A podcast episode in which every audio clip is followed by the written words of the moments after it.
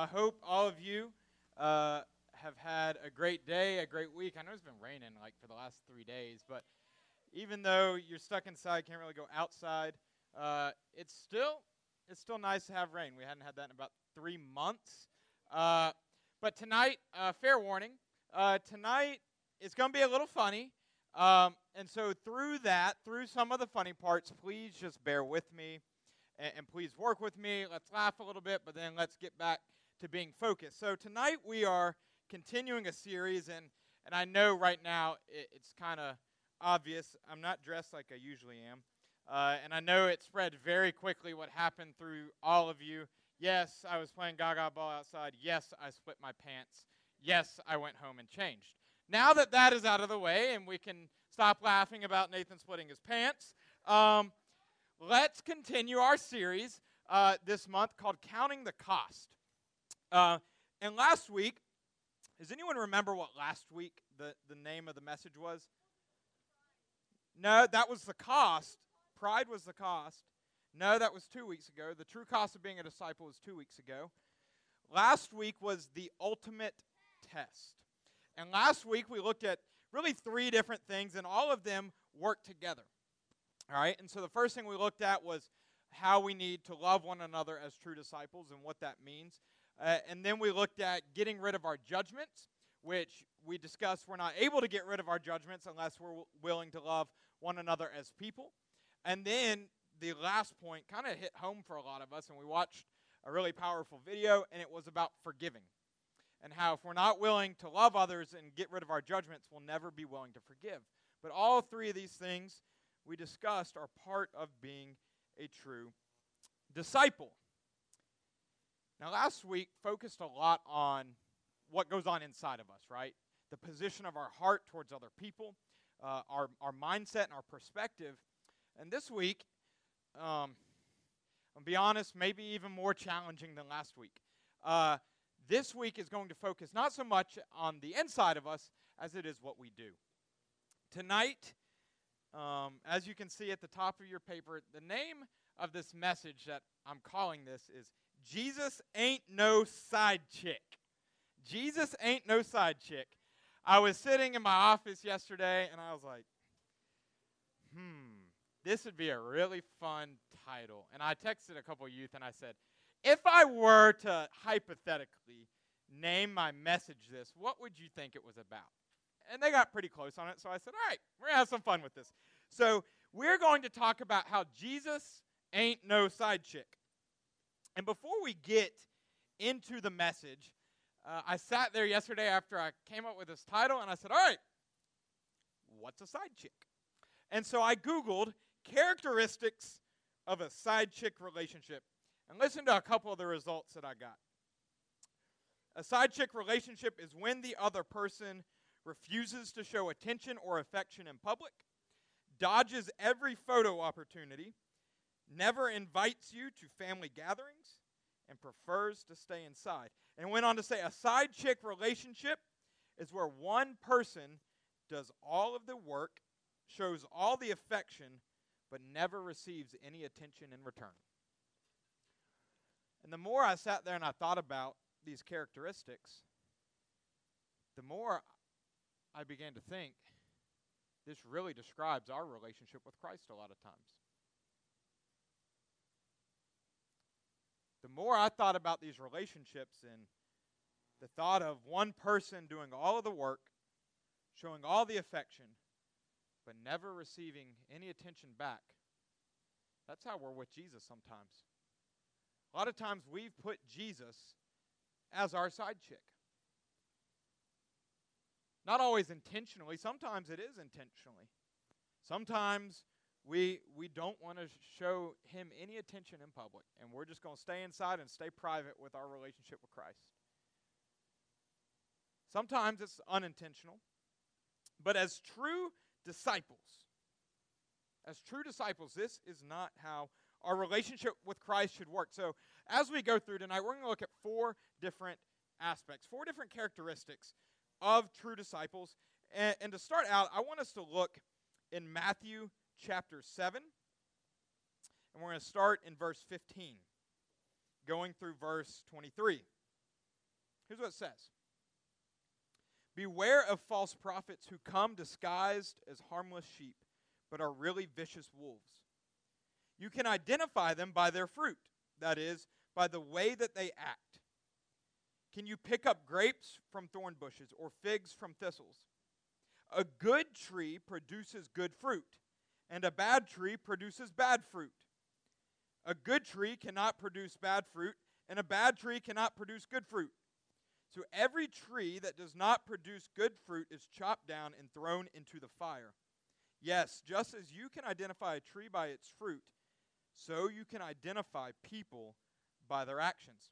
Now, listen to this. This is where Jesus, talking to the people, he's going to hit them pretty close to home here. Not everyone who calls out to me, Lord, Lord, will enter the kingdom of heaven. Only those who actually do the will of my Father in heaven will enter. On judgment day, many will say to me, Lord, Lord, we, we prophesied in your name, and we cast out demons in your name, and performed many miracles in your name.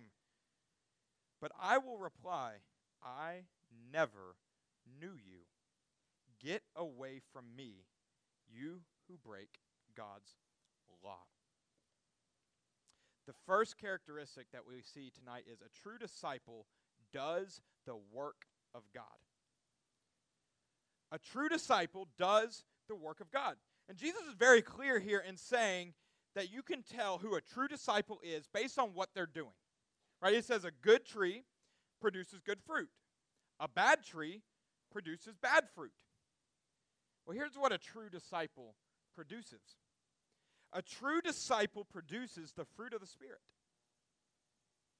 A true disciple produces the fruit of the Spirit love, joy, peace, patience, kindness, goodness, faithfulness, gentleness, and self control. Now you may ask, okay, well, a true disciple produces the fruit of the Spirit. What does a fake disciple produce? The exact opposite of all of those. We could go down the list of the fruit of the Spirit love, hate. A fake disciple will produce hate, anger, a lack of self control, a lack of patience, a lack of kindness. A true disciple produces the fruit of the Spirit. You know, we, we talk a lot about we are saved by our faith, right? And that's true. We are ultimately saved by our faith. But Christ here is saying your actions reflect your faith and whether or not you truly do have faith. In uh, James chapter 2, uh, 14 through 20, we see this. And, and y'all have heard the saying, actions speak louder than what? Actions speak louder than words. And Jesus has essentially another way of saying that our actions speak louder than our words. Look at James chapter 2, 14 through 20. I've got it up on the screen. What good is it, dear brothers and sisters, if you say you have faith but don't show it by your actions? What kind of faith? Wait, excuse me. If you say you have faith but don't show it by your actions, can that kind of faith save anyone? Suppose you see a brother or sister who has no food or clothing, and you say, Goodbye, and have a good day. Stay warm and eat well. Stay warm and eat well, but uh, then you don't give that person any food or clothing. What good does that do? So you see, faith by itself isn't enough. Unless it produces good deeds, it is dead and useless. Now, someone may argue some people have faith, others have good deeds. But I say, how can you show me your faith if you don't have good deeds? I will show you my faith by my good deeds. You say you have faith, for you believe that there is one God. Good for you. Even the demons believe this, and they tremble in terror. How foolish. Can't you see that faith without good deeds is useless? That strikes home. That's pretty convicting for some of us. That's pretty convicting. And when we pair that with, with what Jesus is saying here in, in Matthew 7, about many will cry out to me and say, Lord, Lord, I, I did all these things. I had faith in you. Did you? You are saved by your faith, but your faith produces good works. A true disciple produces the fruit of the Spirit. If you're not producing the fruit of the Spirit, you're not a true disciple. It's that simple. Your faith produces a specific set of works. You know, in verse 21, right there, God says, only those who do the will or the work of God will enter the kingdom of heaven. Doing the work of God will cost you this it will cost you your plan, and it'll cost you your desires. Doing the work of God will cost you your plans, and it will cost you your desires. What God is calling each and every one of you to do will likely cost you your plan and likely cost you your desires at some point or time, in some way, shape, or form. Because your plans and your desires do not always line up with God's. And so, what God is calling you to do is going to require you to sacrifice your plans and your desires. In verses 22 through 23, let's look at these again. He says, On judgment day, many will say to me, Lord, Lord, we prophesied in your name and cast out demons in your name and performed many miracles in your name. But I will reply, I never knew you. Get away from me, you who break God's laws. What are we called to do? We discussed this a couple weeks ago. And we see in Matthew 28 what our calling is exactly. We are called to go and make disciples of all nations, baptizing them, teaching them all that Jesus has commanded them. You're called to go and make disciples. But let me ask you a question Are you going where God wants you to go? See, that's what Jesus is saying here to these people. Here's what Jesus is saying. Jesus, you know, they're saying, you know, we did all these things. Jesus is great. You didn't do what I asked. You didn't go where I wanted you to go. You didn't follow me. That's great that you did all that stuff. You did it for yourself. You were following yourself. You weren't following me. I wanted you to go here, but you went here. Yeah, you still made disciples. You still shared the gospel, and that's great. Good for you. But you weren't where I wanted you to go. You were not following me.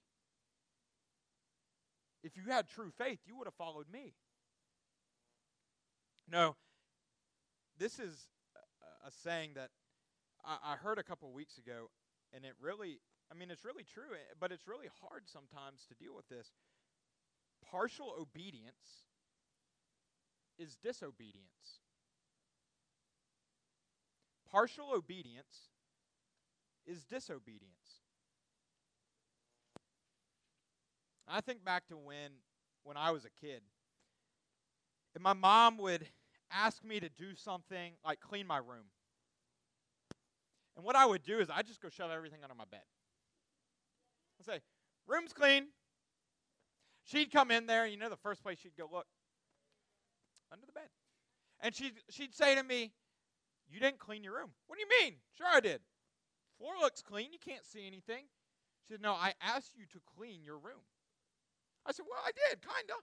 She said, Well, kind of isn't cleaning your room.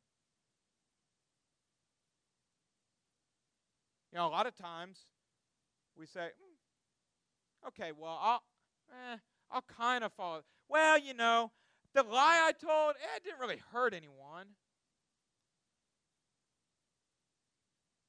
Eh, you know, I, I mm, they needed help. I kind of helped them halfway. Well, helping someone halfway isn't really helping them. I'm sorry. Well, I helped them how I thought they needed help. You didn't meet the need. Partial obedience is disobedience. And I know a lot of us sometimes we get in trouble because like we halfway tell the truth. We halfway tell the truth. We actually had this discussion at Manly Man as a group. We halfway tell the truth and you still get in trouble for lying because you didn't tell the truth. You didn't tell the whole truth. Yeah, great. You told the truth on some parts, but you lied on the other parts. So you still lied. partial obedience is disobedience. A lot of times we go where we want to go for a couple reasons. Because it's safe, we feel comfortable, and we know what to expect. We go where we want to go because it's certain to us. If we're going where God wants us to go and we don't know where that is, we don't know what that looks like, it's very uncertain. And we don't like uncertainty. We like to know what we're walking into. We like to know what to expect. We like to plan ahead. No one wants to go get on a ride at an amusement park and uh, not know what's going to happen. Like part of it is like, you know, when you're walking up to the ride, you can look at it and you can see, okay, it's got that loop there, that loop there. Mm, you, you like to know kind of what you're going to expect and what you're getting yourself into. Surprises are bad. Surprises are really bad. I hate surprises. I can't stand surprises. I, I, every Christmas, I'll walk in, and my parents got smart. They started wrapping all the presents. Uh, I would walk into the closet and try to figure out what I was getting for Christmas.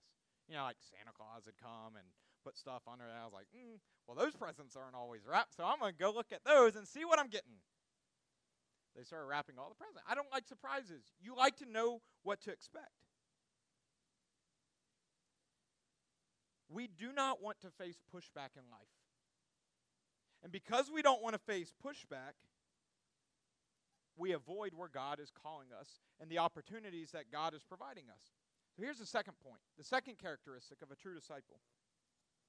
A true disciple embraces opportunity. A true disciple embraces opportunity. Look at Matthew chapter 10. We're going to be in verse 16 through 20 here. Jesus again is talking here. He says, Look, I'm sending you out as sheep among wolves. So be as shrewd as snakes and harmless as doves. But beware, for you will be handed over to the courts, and you will be flogged with whips in the synagogues. You will stand trial before governors and kings because you are my followers. But this will be your opportunity to tell the rulers and other unbelievers about me. When you are arrested, don't worry about how to respond or what to say. God will give you the right words at the right time. For it is not you who will be speaking, it will be the Spirit of your Father speaking through you. Through you. Your. Before we even talk about what this passage really means, I want to point something out to you. Jesus here is foreshadowing exactly what he's going to go through on his way to the cross.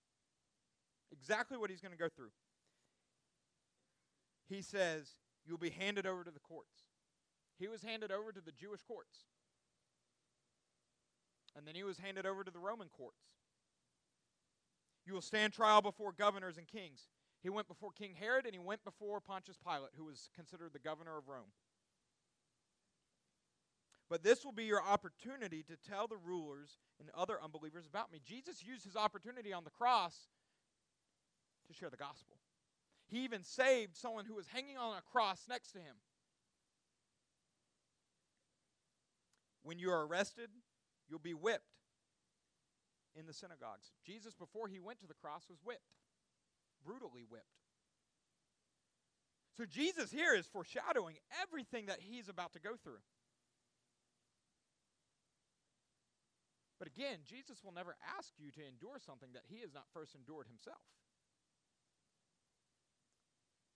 Jesus informs us here that we are going out into a world that's not going to accept us. That as a true disciple, you're going to face obstacles and you're going to face struggles. We've talked about this for a couple weeks now.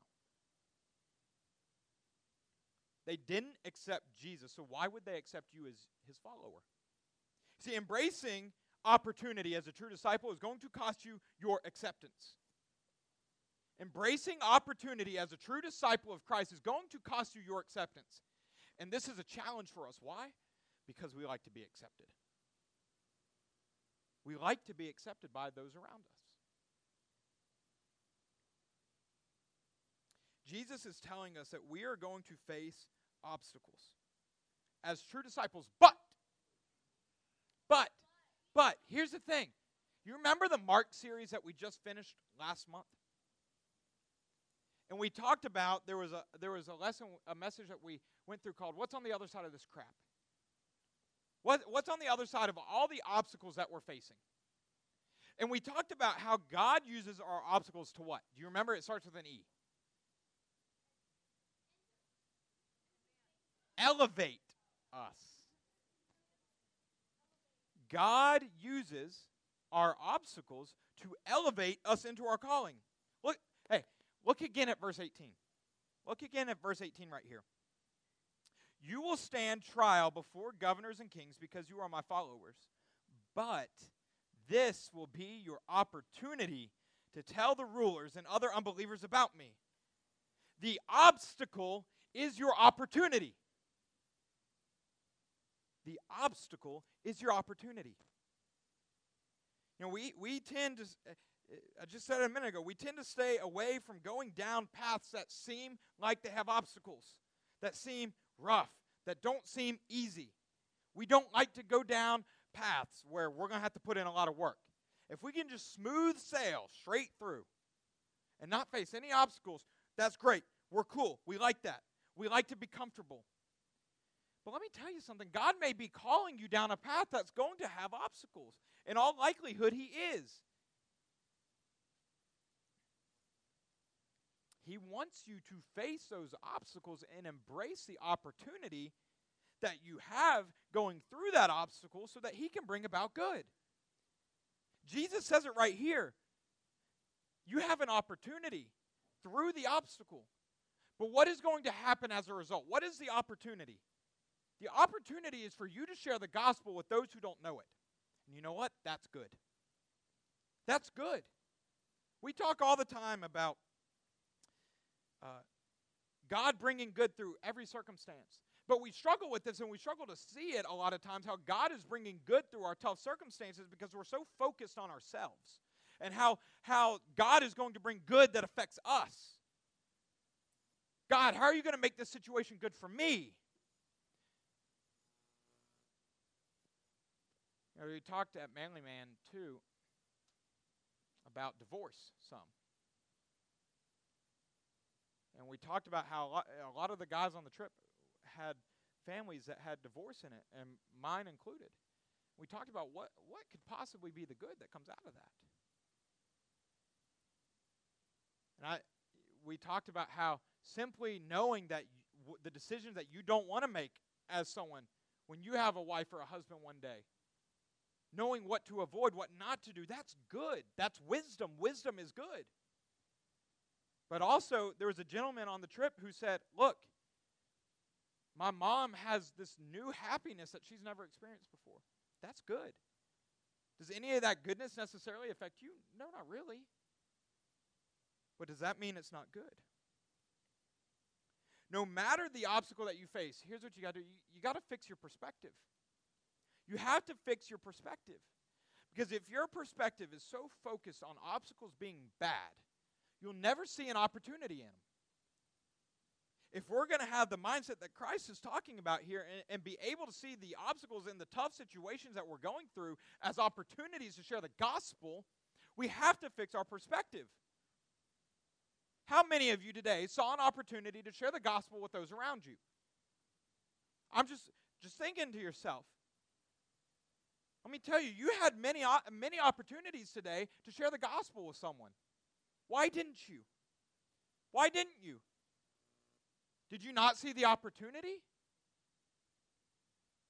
Why did I not share the gospel with more people today? Did I not see the opportunity? Where was my perspective? Where was your perspective? We have to fix our perspective to be able to see the opportunities and be able to embrace the opportunities to share the gospel that Christ is giving us.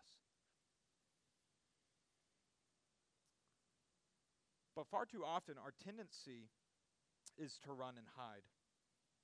But here's what true disciples do true disciples stand up and speak out. A true disciple stands up and speaks out. And these last two parts that we're getting into, they're going to step on some toes. And they're going to challenge you a little bit. I want you to be honest with yourself. I want you to be honest with yourself in the first two that we've talked about, but really as we go into these next two, I want you to be open to challenge. I want you to be open to your perspective being changed.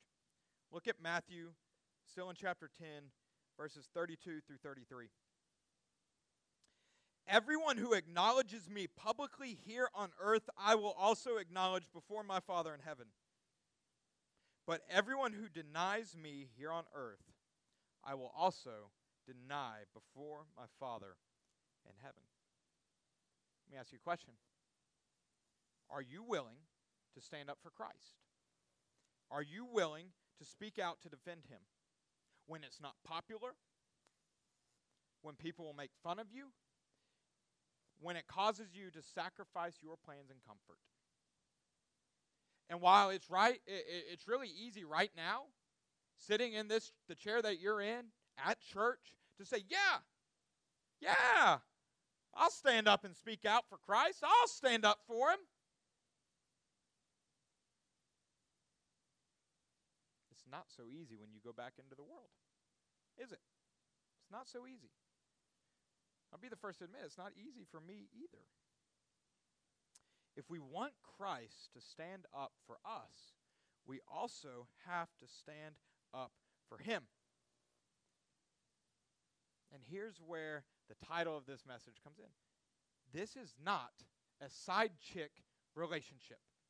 This is not a side chick relationship. We have been called to a full relationship with Christ. You've been called into a full relationship with Christ, and that requires you to put in effort. That requires you to put in work. When we look in the book of Romans, chapter 8, verse 28, it says, God works for the good of those who love him. God works. God is putting work into your relationship with him. But let me ask you a question. While God is working for your good, are you working for his good? While God is working for your good because he loves you, are you working for his good? And do you love him in return? Back to the side chick characteristics. Do you refuse to show God affection or attention in public? Do you dodge opportunities that would publicly show that you follow Christ? Do you invite God to be a part of every aspect of life? Do you invite Him to be a part of every friendship and every relationship? That's tough. That's tough. How many of your friendships are you willing to talk about God openly in? How many of them are you not willing to talk about God in? Because of fear of judgment, fear that you'll get made fun of. Do you only acknowledge God privately or in church? Ouch. Jesus ain't no side chick. He's not your side chick. And Jesus makes it very, very clear here. He will never be your side chick. Ever. So here's the hard news to hear. Here's the hard truth for you to hear right now.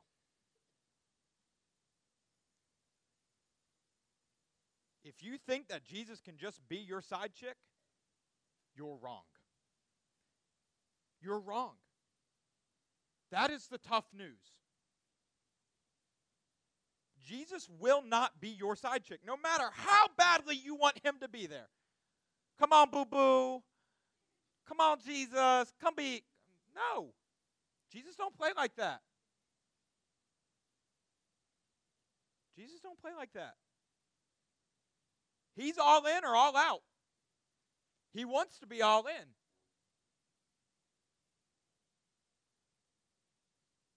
But he's not going to be half in, half out. He's not going to tolerate being your side chick. You know, I understand it it can be hard. It can be hard especially when we think we're going to be judged. Especially when we think we're going to be judged by those who are close to us like our friends. But I want to tell you a couple personal examples here. The first one is while I was in college, I had someone ask me, And I just met them, and it was an adult. And I knew they didn't, they were not a follower of Christ. They asked me, you know, what are you studying at Auburn? I said, psychology. So, oh, what do you want to do with a psychology degree? You know what I told them? I'm going to go into counseling. I'd already accepted the job here as a youth pastor. I told him I was going to go into counseling. Why? Because I was afraid of being judged. I was afraid of being laughed at by someone who doesn't believe in Christ. I didn't tell him I was going to be a youth pastor. I told him I was going into counseling. So I'll be the first to admit this is hard. It's not easy. But let me tell you another example. This past August, I got to be a part of one of my really close friends' uh, weddings. I was one of his groomsmen, and uh, the night before the wedding, me and the rest of the groomsmen were all hanging out, and uh, his uncle came and hung out with us. And we're all just talking. And his uncle's sitting there right next to me. He goes, Hey, you know, he introduced himself, and he What's your name? You know, what do you do? He doesn't believe in Christ. And I knew this too. I knew he was an atheist. I said, I'm Nathan. I'm a youth pastor. A youth pastor, huh? So you're you're one of them Christians, huh? I said, Yeah, I am. He goes, Well, good for you, believing in that religion. I don't believe in religion. Religion's just a bunch of crap. Here's what I said. Uh uh uh. Hear me out on this. Here's what I said. I said, You're right. I said, Religion is a bunch of crap. But Christianity is not a religion, it's a faith. It's not the Christian religion, it's the Christian faith. And right there, he was intrigued. I, st- I started to stand up for God in that moment, and God defended me and opened up a door, opened up an opportunity. Yeah, there was an obstacle, a poten- potential for me to get laughed at, and I did get laughed at a little bit.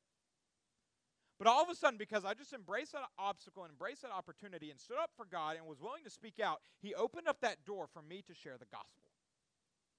And for me to share the gospel with Him and say, look, you've got it all wrong. Christianity is not a religion, it's a faith. I said, we can go through all the other religions, and it's the Buddhist religion, the Hindu religion, the Islamic religion. But it's the Christian faith. We don't go around, oh, I'm part of the Christian religion. No, I'm part of the Christian faith. I said, because it's all about the relationship that you have with Christ. A religion tells you you have to do this, you don't have to do this. Like, do this, don't do this, do this, don't do this. Religion's a bunch of rules and do's and don'ts. But faith is a relationship. The Christian faith is not about the do's and don'ts. The Christian faith, eh, our faith acknowledges that we're going to mess up. But it also acknowledges that someone, Christ, has already put in all the effort for us to forgive us and give us right standing with God because he loves us. And all that he asks in return is our love, our complete and total love, for us to just be in full relationship with him. I said, You don't read your Bible all the time? That's okay. Should you read your Bible? Yeah, you should, because it, it, it allows you and enables you to have a deeper relationship with Christ. You don't pray every day. That's okay. Should you pray? Should you pray multiple times a day? Yeah, you should always be talking with God. Think about a relationship where you never talk to the other person. Is it going to work? No, it's not. Lack of communication is one of the top qualities where if you have lack of communication, I can almost guarantee you that that relationship will fail. And it's actually been proven psychologically. Lack of communication is a predictor that a relationship is going to fail.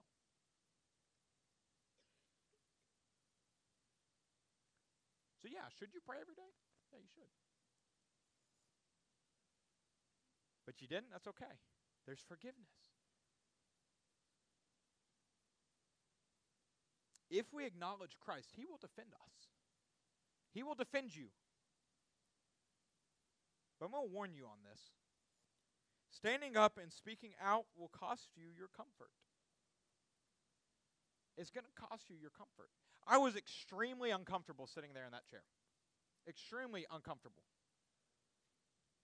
To be sitting there talking to someone who was very, I mean, dude is very intelligent, multimillionaire, uh, worked from the bottom up in the business that he was in, and now is working as an executive in one of the top companies in the world. And for me to sit there and talk to him, someone who's very scientific, and have this conversation and get laughed at, yeah, it was very uncomfortable. It's going to sacrifice it's going to cause you to sacrifice your comfort. But a true disciple stands up and speaks out. He will defend you. He will not if you are willing to stand up for him, he will stand up for you. The final point that I want us to talk about tonight, I, I think, sums up all of the previous points. And here's where I want us to be completely and totally honest with ourselves. And here's where I want us to be completely transparent with ourselves and be fully willing to be challenged. Because I think here is where we struggle the most. I want you to look at Matthew chapter 15. 3 through 11. And I'm only going to read 5 through 11. I'm going to kind of summarize what's happening in, in 3 through 4. So Jesus is talking to the Pharisees, who the Pharisees were the religious leaders, kind of like the priests of the time, and they were very knowledgeable on the Word of God. If we took the first five books of the Bible, this right here, if we took all these pages, they the Pharisees would have had all of this memorized, word for word. They had the first five books of the Old Testament memorized, word for word. So they were very knowledgeable. And Christ is talking to them, and he says, I have a question for you. The, the law, God's word says, don't disobey your parents. But why do you say it's okay for someone to disobey their parents when it's for, quote, God's work? What you determine is good. What you determine is right. Why then do you make an exception? So look at what he's saying in verses 5 through 11. He, he's having this, this dialogue with them. He says, But you say it is all right for people to say to their parents, Sorry, I can't help you, for I have vowed to give to God what I would have given to you. And this way you say that they don't need to honor their parents. And you say, cancel the Word of God. Don't worry about what the Word of God says for the sake of your own tradition. You hypocrites. Isaiah was right when he prophesied about you, for he wrote, These people honor me with their lips, but their hearts are far from me. Their worship is farce, for they teach man made ideas as commands from God. Then Jesus called to the crowd to come and listen. Listen, he said, and try to understand. It is not what goes into your mouth that defiles you. You are defiled by the words that come out of your mouth. Jesus is getting on to the Pharisees here because they are making exceptions to God's word. They are making exceptions to God's word based on what is most convenient for them. Instead of standing up and speaking out for what Scripture says, they made exceptions. They didn't see obstacles as opportunities, and because they didn't see those obstacles as opportunities, they looked for every way to get around them. And making exceptions to God's word was a real easy way for them to get around a tough situation. They certainly were not doing the work of God. They didn't even want to face these tough situations. So Jesus here is honestly asking them this What makes you think that you have the authority to change God's word? God has given you this. This is the word of God. What makes you think, Pharisees, that you have the authority to change it. But let me tell you something. He's not just asking the Pharisees this question, he's asking you this question, and he's asking me this question. Why do you think that you have the authority to change my word? Why do you think it's okay for you to just make exceptions to God's word based on what you think is convenient for yourself? This is the word of God. This is not the word of Nathan. As much as I would like to make exceptions on a lot of things, this is the word of God. You know who has authority to change the word of God? God. You know who doesn't have authority to change the word of God? Us. We make exceptions to Scripture all the time on a lot of different issues. A lot of different issues. And, and, I'll be the first one to admit that I'm guilty of making exceptions to the Word of God based on what is convenient for me sometimes. We say, oh, well, God, God said I, sh- I shouldn't lie, but it really wasn't that bad of a lie. It didn't, it didn't really hurt anyone. Stop making exceptions. Stop. Stop making exceptions. This morning, now I told you last week that I was really debating when to teach this lesson and when to teach last week's lesson. And as I was sitting down to write last week's message, I really wasn't feeling it last week. And I really was thinking, I, I want to preach tonight's lesson last week and just flip flop them. But I, I went ahead and I left it the way it was the way I initially had felt that God was telling me to, to teach these lessons and, and these messages. And, and then last week it was really cool because we had that courtroom scene on forgiveness. And then Ellen comes out and, and makes a profound statement about loving others who have differing perspectives than you. And I fully believe that through those two examples, God confirmed that that message was supposed to be taught last week. Well, today I, I, I found more confirmation that things were where they needed to be. I opened my phone, uh, and a lot of times what I'll do when I when I wake up, I'll I'll check my email, especially on Wednesdays because I can sleep in on Wednesdays since I'm here later at night. I hopped on Facebook for a minute. Here's one of the first things that I saw. I saw a quote, and I want you to listen to this. I want everyone to listen to this because this quote challenged me. And if you're being honest with yourself, it's going to challenge you. If it doesn't challenge you, you're not being honest with yourself. I'm just going to tell you this right now. You're not listening if this does not challenge you. Here's what it said We are at a point in Christianity where people do not care if you can back it up with the Bible. Their feelings, desires, and emotions override what Scripture says. They don't follow Christ, they follow their self. We are at a point in Christianity where people do not care if you can back it up with the Bible. Their feelings, desires, emotions override what Scripture says. They don't follow Christ, they follow themselves. We have made a lot of exceptions to Scripture. Here's what we've done I'm going to tell you what we've done. We have started looking at Scripture through a cultural lens. We have started deciding what is okay with Scripture based on what culture says is okay. If culture says it's right and it matches the Bible, then the Bible's okay. If culture says it's okay, if culture says it's wrong and, and what the Bible's saying doesn't agree with what culture says, then the Bible's wrong.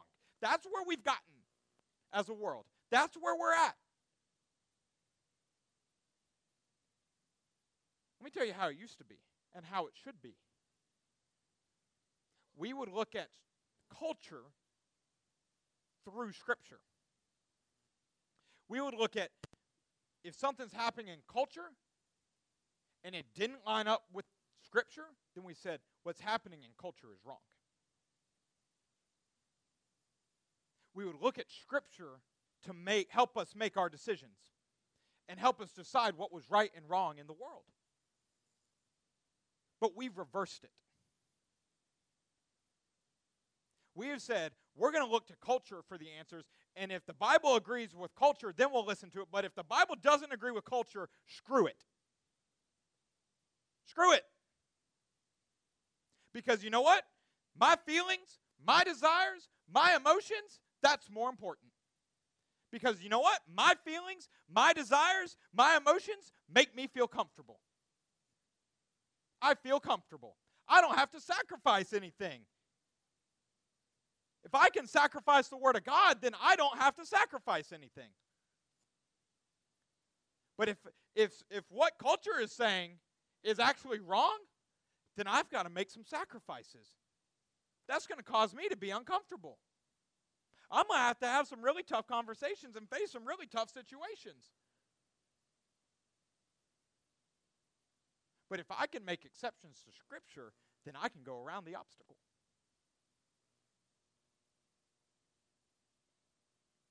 If we don't make exceptions to Scripture, then we have to face the obstacles head on. It's real easy to make exceptions. I ask you a question. Is listening to rap music with a lot of cuss words in it, is that going to cause you to not follow God? I just want, I just want you to think about this. Is that is listening to music with cuss words in and of itself going to cause you to not follow God? No, it's not. But let me tell you what it is going to do. The more you listen to music that has explicit language, has cuss words in it, you're going to pick up on those words. I'm just going to call it out right now. I heard someone on the bus today coming to church yell out the S word. Just bloop. It wasn't shoot. It was it was the word. But here's the thing. Here's the thing. Using that language is not following God. Honoring God means following God. Honoring God means following God. I'm going to give you another example. Because you may be sitting there thinking, oh, well, I can listen to this music all the time, and uh, it's not going to cause me to cuss. You're wrong. You're wrong. I'm going to give you a firsthand experience for myself. Going into college, I never cussed. Never. Did not struggle with it at all. Lucky if I said hell. Like, that was the extent of it.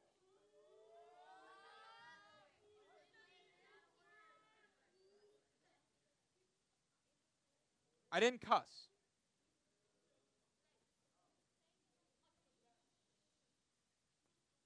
I didn't cuss. But I went to college. I joined a fraternity. And what you know what's really amazing is when you spend a full semester being cussed at and spend a whole semester, really spent four years around guys who just let language fly, you know what you do? You pick up on it. You pick up on it. In college, I had a real cussing problem. None of you would have known it. Because you know what I got really good at doing? And it's what some of y'all are really good at doing flipping the switch. You come to church and you flip the switch. It's real easy to not cuss at church because you're in an environment where people are going to say, hey, you don't need to use that language. How many of y'all? I do not want to see your hands go up. I do not want you to respond in any way. I just want you to think. How many of you cussed today? Yeah. How many of you have cussed in the last week, month? Yeah. Uh, I'm sure most hands in here would go up. Here's the thing. Here's the thing.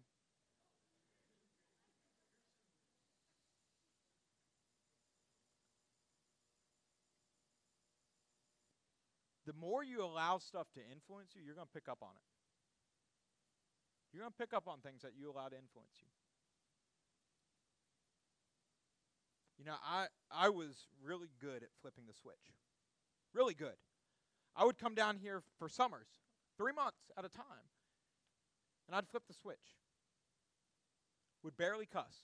I'd mess up every now and then. And then I, I adapted to other situations with friends that I had down here and got comfortable around them, and then I didn't care. I wouldn't care if I flipped the switch or not.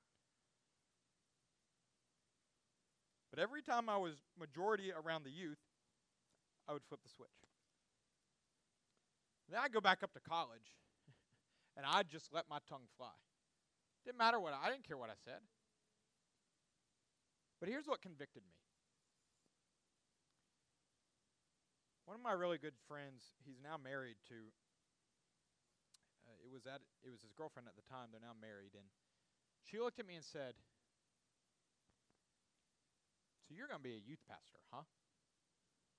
I said, "Yeah."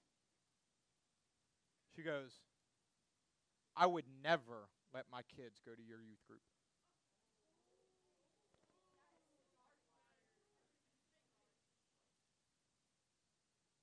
I would never let my kids go to your youth group. I can't believe you cuss the way you do. I can't believe you talk the way you do. I would never let my kids one day go to your youth group. And I just laughed at it. I was like, ah, it's not that bad. I don't actually cuss around the kids. She goes, but where's your heart at?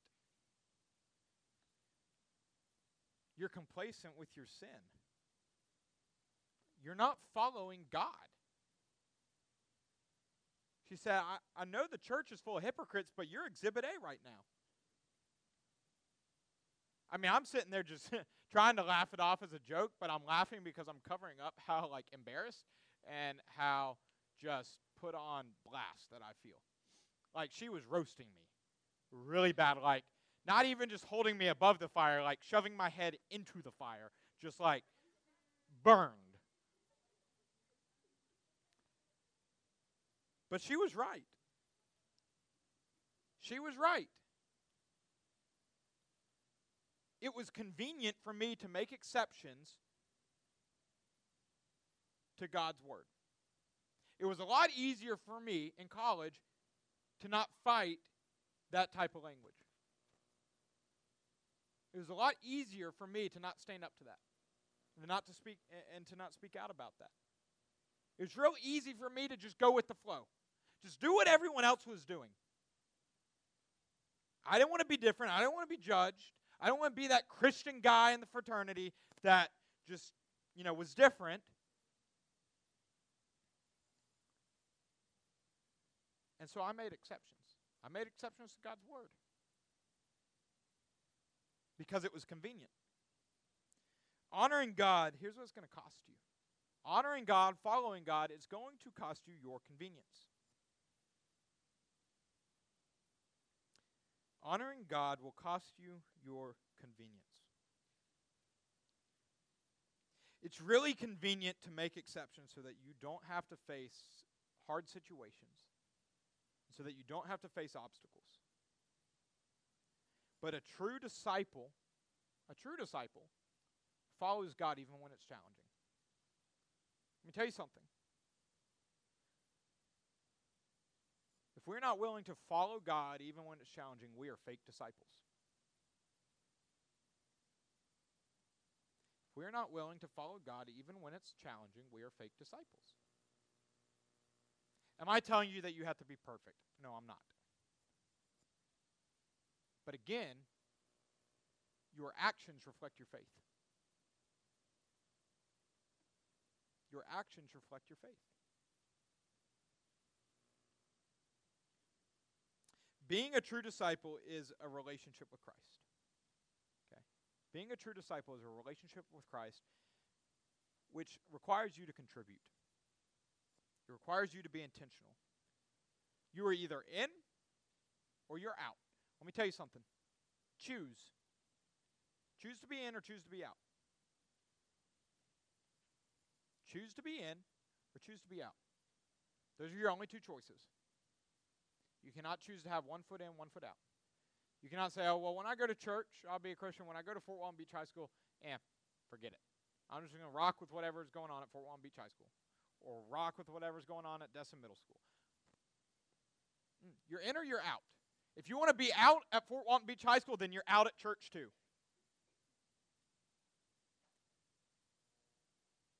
If you're not willing to be a Christian at Fort Walton Beach High School, then by what we've been told in Scripture, it, it, the, the switch doesn't flip as soon as you get to church, and now that you've walked through the, the doors, you're a Christian. It's not how it works. You're either in or you're out. You can either fully follow Christ or not follow him at all. You either fully follow Christ or you don't follow him at all. Because partial obedience is disobedience, and Jesus ain't no side chick. Hey everyone, this is Nathan Sell, the youth pastor at Destin United Methodist Church. I want to thank you for taking the time to listen to this podcast. My prayer is that the Lord would use this podcast as an opportunity to speak life into you. I hope all of you know the love that the Lord has for you and that you are experiencing His blessings each and every day. God bless you, and thank you for listening.